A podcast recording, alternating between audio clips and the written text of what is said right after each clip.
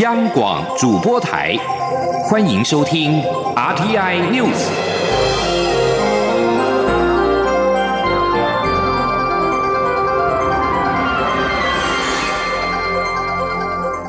听众朋友您好，欢迎收听这节央广主播台提供给您的 RT News，我是张顺祥。蔡英文总统今天亲自了颁发亚洲民主人权奖给印尼的古斯都尔网路。总统表示，台湾追求民主的路并不总是顺畅，到今天还有新的挑战跟关卡需要克服。总统并且指出，印尼的古斯都尔网路提醒大家，连接不同的群体，深化公共对话，永远是。民主社会最重要的工作之一。请记者欧阳梦平的采访报道。十号是世界人权宣言通过七十周年，台湾民主基金会特别在这一天举办颁奖典礼，由蔡英文总统亲自颁发今年的亚洲民主人权奖给获奖的印尼古斯多尔网络。总统在致辞时表示，二零一零年成立的印尼古斯多尔网络，以印尼前总统阿卜杜拉赫曼瓦希德生前所提倡的价值核心，也就是宽容。对话，透过参与及培力，强化公民社会，帮助受压迫的少数族群，在印尼社会出现宗教或族群紧张时，扮演了重要的协调角色。总统指出，跨越多元族群的分歧，尽力深化公民社会，这样的经验对台湾来说也不陌生。过去三十多年，台湾也经历了民主转型，明白追求民主的这条路并不总是顺畅，一直到今天，还有新的挑战。及关卡需要克服，但不论是成功的经验，或是将要面对的挑战，台湾都愿意与邻近国家分享，并向各国学习，让民主与人权的价值更扎根、更扩散。这就是举办亚洲民主人权奖的意义。总统说：“我要谢谢印尼古斯杜尔网络，提醒了我们连接不同的群体。”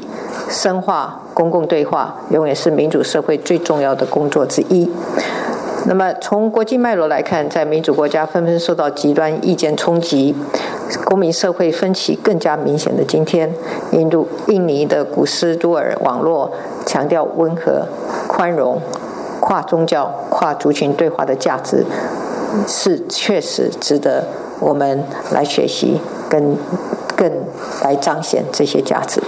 总统也期许国际社会所有理念相近的朋友都能够共同珍惜这个价值，一起携手合作。而台湾民主基金会身为亚洲第一个国家级的民主援助基金会，是个绝佳的对话交流平台，让彼此形成稳固的价值同盟，为世界做出更多贡献。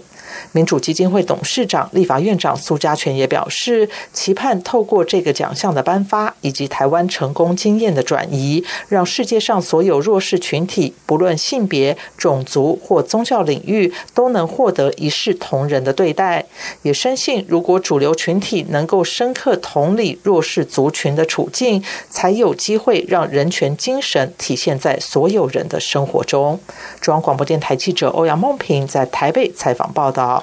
因为孟晚舟事件，使得中国科技大厂华为成为全球瞩目焦点。刚好新北市政府近期举办的新北耶诞城，又传出连续三年接受华为赞助，引发讨论。对此，国安局今天表示，由于中国大陆要求业者必须要配合政府提供资讯的相关法律，因此华为确实是有资安疑虑。请记者肖兆平的报道。中国大陆科技大厂华为公司。其公司财务长孟晚舟涉嫌违反美国相关禁令，遭加拿大逮捕，近期更可能引渡前去美国接受审判。这起事件再度引起台湾社会关注华为科技的安全疑虑。无独有偶，新北市政府举办的新北耶诞城活动，更因为连续三年都有华为赞助，也让民意代表提出质疑。国安局第五处处长张彦硕十号受访表示，政府机关早已经。严格限制采购入资设备，赞助会不会有国安疑虑？应该由业务单位考量。不过，国安局会提醒华为是有资通疑虑。他说：“那因为新北市这个部分啊，他们是赞助的部分，我想应该有呃新北市会有这样的考量。那我们也会提醒，就是呃在华为这个部分有一些资通的一个疑虑方面的话，还是要提醒注意。”媒体进一步追问。到底华为产品有无安全疑虑？张彦硕表示，政府之所以限制大陆企业的相关设备，就是着眼于国安考量，且近来中国大陆有要求企业必须配合提供资讯的网络安全法，因此资讯确实会有泄露疑虑。他说。呃，大陆已经出呃有一些网络安全法出来以后呢，相关的呃企业，它必须配合政府的一个政策，提供相关的资讯。因此，我们建议呃政府机关还有我们国人都要注意到，呃这些资讯可能会会被泄露哈，这样的疑虑是有的。国安局表示，政府禁止使用华为周边产品的立场非常明确。不过，在民众部分，则是会透过相关团体发布安全疑虑，提供国人参考。中央广播电台记者肖照平采访报道。另外，国安局安全作业中心的杨姓副主任今天在立法院表示，没有确切的证据证明中共介入今年的选举，但中共确实运用台湾争议或新闻事件加工变造之后，利用同路通路对台湾散布争议的讯息。继续把新闻焦点关注到立法院，立法院的司法法制委员会今天排审促转会明年度的预算，朝野党团都祭出了甲级动员备战。不过，由于国民党团不满东厂事件之后，促转会仍然是没有改组，批评促转会的代理主委杨翠是非法代理，因此拒审预算，还一度翻桌要求杨翠离席。在国民党团的强力杯葛之下，委员会只进行了十二分钟就以散会收场，预算没有办法审查。记者刘玉秋的报道。立法院司法法制委员会十号排审促转会明年度预算，促转会代理主委杨翠一早就现身委员会，等着说明促转会明年度的实政计划与收支预算报告。不过，国民党立院党团不满东厂事件后，促转会仍会改组，党团成员一早就在委员会里高举“非法代理不得列席，拒审东厂预算”等抗议标语，背个杨翠上台报告。国民党立委还推倒会议桌表示抗议，不断要求杨翠离席委，违法主委，违法主委，违法主委，拒审预算，拒审预算。民进党立委则反呛国民党是威权加害者，怕真相，并呼吁国民党不要耍流氓。朝野立委一度爆发口角冲突，最后朝野经短暂协商，国民党提出散会动议后，会议主席民进党的召委周春米只好宣布散会。周春米会后受访时，对于促展会的预算无法审查感到遗憾。他也强调，杨翠代理主轨练习预算审查一切合法。未来他也会持续与在野党沟通，希望立院要善尽预算监督审查之责。今天司法法制委员会依照相关的规定，依照相关的惯例，我们邀请杨翠代理主委来代表这个促转会来接受立法院的监督，来审查预算。我想这个都是依语法都是相合的，只是国民党委员在今天这个世界人权日做这样的抗争，做这样子的无理的一个对对抗，我们非常的遗憾。但是我想，事实真相还是要查，预算还是要审，这是我们的责任。虽然委员会仅开了十二分钟，就在国民党团的杯阁下宣告散会，朝野厉鬼还口角不断，但杨翠从头到尾非常冷静，离开委员会时也没有多做回应。中广播电台记者刘秋采访报道。基于借其不连续的民主原则，没有完成修法，只要换届立委就不再审议。因此，台湾人权促进会今天呼吁，希望这一届的国会把握时间，完成人权法案的修法，为历史留下记录。央广记者肖兆平的报道。台湾人权促进会在十号世界人权日呼吁任期只剩一年的第九届立委，尽速通过包含难民法、集会游行法、社会团体法以及都市更新条例等修法草案，希望用行动回应人民对人权价值的期待。台全会副秘书长施义祥表示，国民党在过去执政期间时常阻挡法案，让国会趋于保守。如今民进党虽然多数执政，但实际通过的人权法案也没有太多。不过台全会秘书长邱怡玲指出，这届立委确实有很多人愿意讨论人权法案，但也遗憾有不少修法却跟保守势力妥协。他说：“他们的确把很多我们关注的人权法案愿意拿出来，呃，去做一些修法跟审查，这一点是值得肯定的。但是我也觉得必须，呃，我们也没有办法去呃假装没有看见，就是说他们的确也通过了某一些其实是人权倒退的法案，比如说劳基法的修二等等，是它有它值得肯定的地方。跟过去的立法院相较，它的确是感觉上是比较愿意去碰触比较多的一些人权法案，或者说最进行一些改革。但是我觉得它也有一些呃，就是跟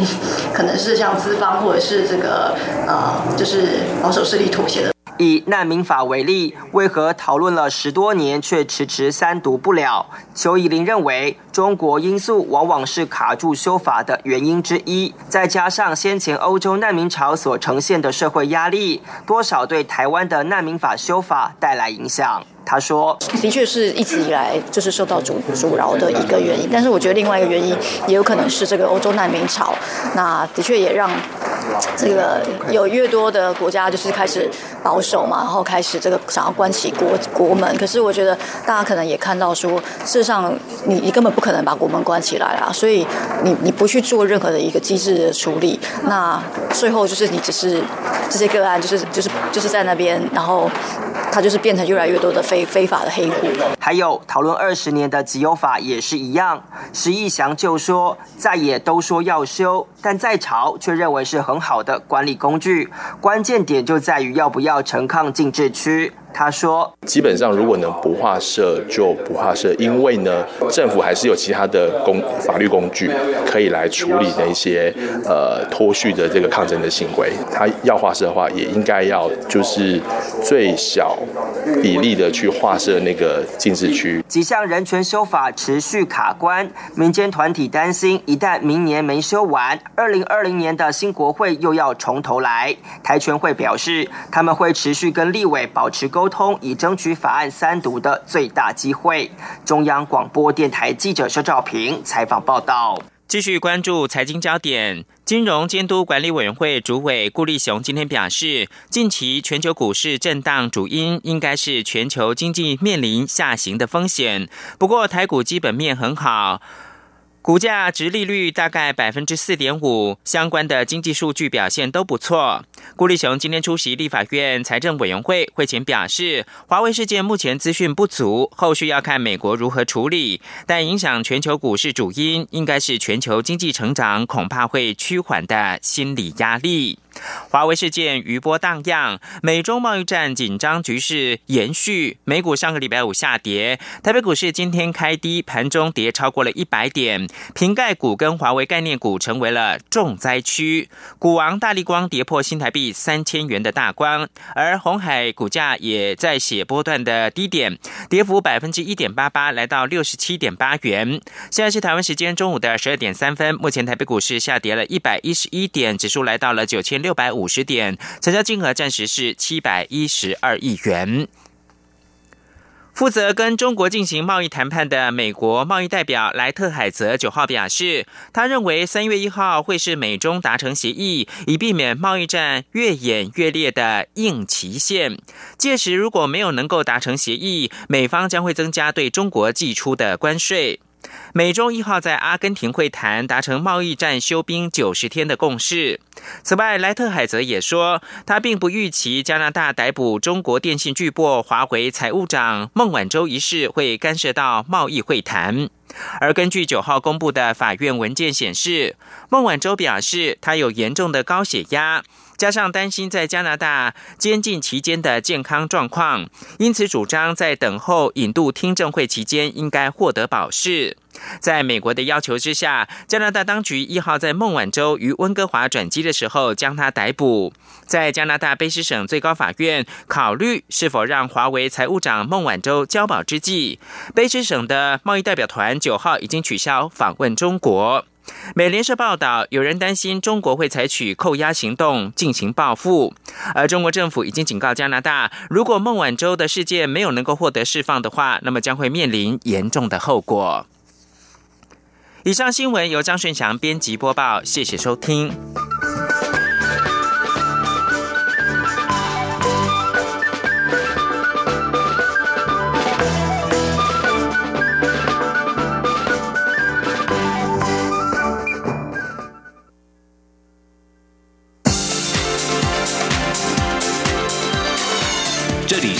中央广播电台台湾之音，欢迎继续收听新闻。各位好，我是主播王玉伟，欢迎继续收听新闻。明年元旦连假即将到来，台铁在今天宣布，将于假期前后展开一连六天的疏运计划。除了全线加开各级列车两百八十六班之外，也将于现场发售东线新自强号站票，并且针对各地跨年晚会及台中花博赏花人潮加开班次因应。至于今年摔坏了一列普悠马，整体的运量一天平均少了一个花东往返班次。今天央网记者吴丽君的采访报道。二十九号起，一连四天的元旦连假即将登场。为了应应返乡及跨年的人潮，台铁局十号公布，将于二十八号起展开一连六天的疏运计划。除了全线加开各级列车总计两百八十六班之外，还针对各地跨年晚会及台中花博赏花人潮加开班次应应。东部地区也将加开八班树林到花莲的对号区间快。车，并提供新台币一百到两百元不等的优惠票。此外，为提升花东运能，疏运期间除了暂停发售亲子车厢车票外，二十八号到元旦这五天，台铁也将于车站售票口发售东线新自强号站票，每班限售一百二十张，并限乘车当日购买，不提前预售。至于花东返乡专车及实名制列车，则将循往例办理。至于十月二十一号摔坏了一列普悠马号，整体运量每天平均少一个花东往返班次，还能勉强应应。台铁运务处营业科科长王文谦说：“今年加班车的数量只有少了坏掉的那个普悠马一天一个去回花莲的班次，所以这个数量其实跟往年没有特别的少，跟以前比较，大概一天平均就少两个加班次。另外，普悠马翻覆事故后，台铁在泰鲁格号及普悠马号上都安排双驾驶，以测安全。面对即将到来的廉价，司机人力是否足以应应？王文谦则表示刚刚好。他说：“整体上现在安排在我们疏运计划的人力是刚刚好，可以符合现在加班车计划的使用。那如果要再额外增加更多的班次，可能人力上就会比较吃紧。”元旦廉价车票将从十四号零时起。开放网络及电话语音订票。至于东线六班实名制专车，则于十五号零时起开放网络订票。相关加开班次即日起可于各车站及台铁官网查询。中央广播电台记者吴丽君在台北采访报道。大众运输人挤人，开车则是得忍受塞车之苦。台湾大学人工智慧中心教授廖宏源与业界合作，运用 AI 技术提出城市车流解决方案，在塞车路段设置三百六十度鱼眼摄影机，辨识货车、小车、机车等车流，数据化运算最合适的红绿灯周期秒数。目前已经运用在新竹竹北到竹科路段，以上班时段为例，平均交通时间可以从十六分钟。缩短为六分钟。今天记者杨文军的采访报道。在科技部补助下，台湾大学人工智慧中心教授廖宏源团队运用 AI 技术，发展出独步全球的智慧交通系统，并携手翼龙电子集团提出城市车流解决方案。廖宏源指出，此方案首先要在路口设置三百六十度鱼眼摄影机，记录车流，同步汇入云端平台，由 AI 进行资讯整合，并运行数据分析，及时掌握各路口的车流量。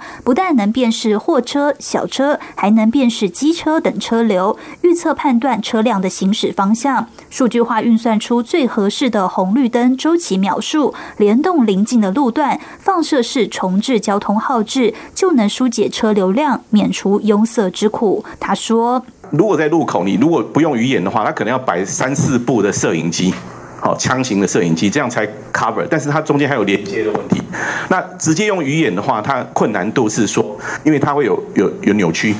所以谢军伟那个时候在做 AI 弄上去的时候，事实上是直接在扭曲的空间里面去训练这些所有的东西。一硕科技公司副总经理连仲奇指出，目前这项技术已经运用在新竹、嘉义、台南、高雄的一些路段。以新竹为例，从竹北到竹科路段，平均上班时间、交通时间可以从十六分钟缩短为六分钟。此外，翼龙科技公司也指出，这项方案目前也进军了南向国家。现在菲律宾已架设于重要道路，泰国的交通部也正规划使用此方案。中央广播电台记者杨文君台北采访报道。在台湾丢垃圾做环保也有新科技。台北市政府与民间环保科技业者合作，首度在台北市试办 iTrash 智慧垃圾桶服务。民众只要凭悠游卡就能够二十四小时丢垃圾，还能够随手回收，直接将回馈储值进悠游卡。试办三个月以来，获得民众高度肯定，未来将逐年推广到全台北市。今天记者郑祥云、江昭伦的采访报道。上班族赶不上垃圾车，未来不用再烦恼了，只要凭一张悠游卡，二十四小时就能丢垃圾。设于台北市临沂街巷弄内的这台 iTrash 系统示范点，提供智慧垃圾桶服务，民众可二十四小时丢垃圾，零点二公斤以下一块钱，半公斤四块钱，一公斤八块钱，整个流程不到五秒就能完成。一旁则是瓶罐回收设备机，民众回收十个保特瓶就可获得一元悠游卡回馈金。八个铝铁罐同样可获得一元回馈金，未丢满一定的瓶罐数量，一样可以累计，操作同样快速便利。附近里民对于这项创新的 iTrash 系统服务都给予高度肯定。玉爱里里长陈仁志说：“感觉会来做的这边那个运运作了，我觉得这大部分都是上班族或年轻人，因为呃，他年轻人第一个求方便嘛，啊，也不用再跑热车车。再就是说，他用那个那个悠游卡就可以，让大家都每个人身上都有悠游卡。哦，你要你做回收，你可以积累累积那个点数。研发 iTrash 系统的浩洋环境科技公司总经理杨琛指出，iTrash 智慧垃圾桶是全世界首创，目前已经引起其他国家瞩目，探寻合作的可能性。杨琛说：“那 iTrash 呢？它提供了很便利的。”二十四小时的的服务，最重要的是让民众能自动的将垃圾减量，资源回收增加。像这样的一个智慧化、人性化的服务，我相信是智慧城市里面一定需要的。那这样的人性化的服务，也是我们 iTrash 最主要的核心价值所在。北市环保局对于 iTrash 系统示范计划也寄予厚望。环保局长刘明龙说：“因为我想这个科技啊带来生活的一个一个便利啊，那么这样的一个 iTrash 系统，它其实呢在台台北市啊迈向一个有有序智慧的城市中间呢，可以扮演一定的角色。”浩洋环境科技表示，未来除了与市政府合作，持续拓展示范据点，后续他们还会推出智慧资源回收与智慧厨余回收服务。长远目标则是将回收后的垃圾做资源再利用，真正落实环保爱地球的理念。中央广播电台记者郑祥云、江昭伦台北采访报道。继续关注人权议题。外交部与美国在台协会 AIT 合办的迈向平等印太女性领导人培力工作坊今天开训，这是台美全球合作暨训练架构 GCTF 成立至今的第十四个国际研习课程。AIT 台北办事处处长厉英杰在致辞时表示，台湾在女性赋权方面领先群伦，而且可以作为表率，尤其是实现领导职位的男女平权，无论是在印太地区或全世界，都少有国家能够。比得上台湾的出色成就。前天记者王兆坤的采访报道。外交部常务次长曹丽杰在迈向平等印太女性领导人培力工作坊开训典礼上致辞表示，台湾致力提升性别平等及妇女赋权，最显著的指标就是台湾有女性总统，百分之三十八的立法委员是女性，而日前刚完成的选举更有七位女性县市首长获得选民认同。AIT 处长厉英杰表示，台湾的民主发展及对世界的贡献，值得国际社会的认同与尊重。而且在女性赋权方面，台湾的女性不只是参与政治过程，同时还带头领导。台湾在这一方面确实领先群伦，可以作为我们所有人的表率。他说：“Few countries in the Indo-Pacific region, or worldwide for that matter, can claim to have achieved as much as Taiwan in its efforts to reach the important goal of more equal representation between men and women in leadership positions。”李英杰强调，一个社会能否赋权女性，使其成为社会领袖。正是衡量社会整体健全程度及其能否繁荣兴盛的重要指标。外交部表示，这一次的工作坊共有来自印太地区十四个国家的三十位政府官员、专家学者及相关领域女性领袖来台参加。研习课程将针对如何增进公司部门领导阶层的性别平等观念，强化女性在金融、经济、产业界的领导角色。以及促进女性参与公民社会活动等议题进行研讨与意见交流。中央广播电台记者王兆坤台北采访报道。为了宣扬美国保守派理念价值和支持由企业家治国，让台湾成为东方瑞士，前侨务委员、民进党前美南党部主委李习洲今天发起成立福和会。福和会也支持台湾独立，由人民决定国家的前途。但是，独立公投的时机必须是国际社会的态度，由上帝决定。前天记者王维婷的采访报道。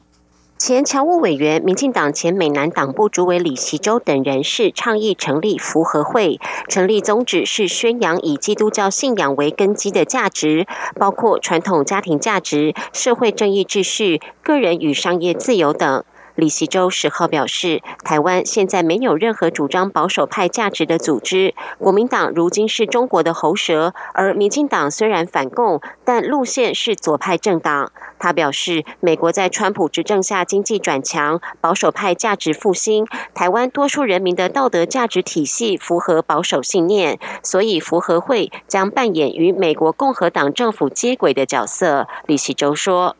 所以说这一次呢。”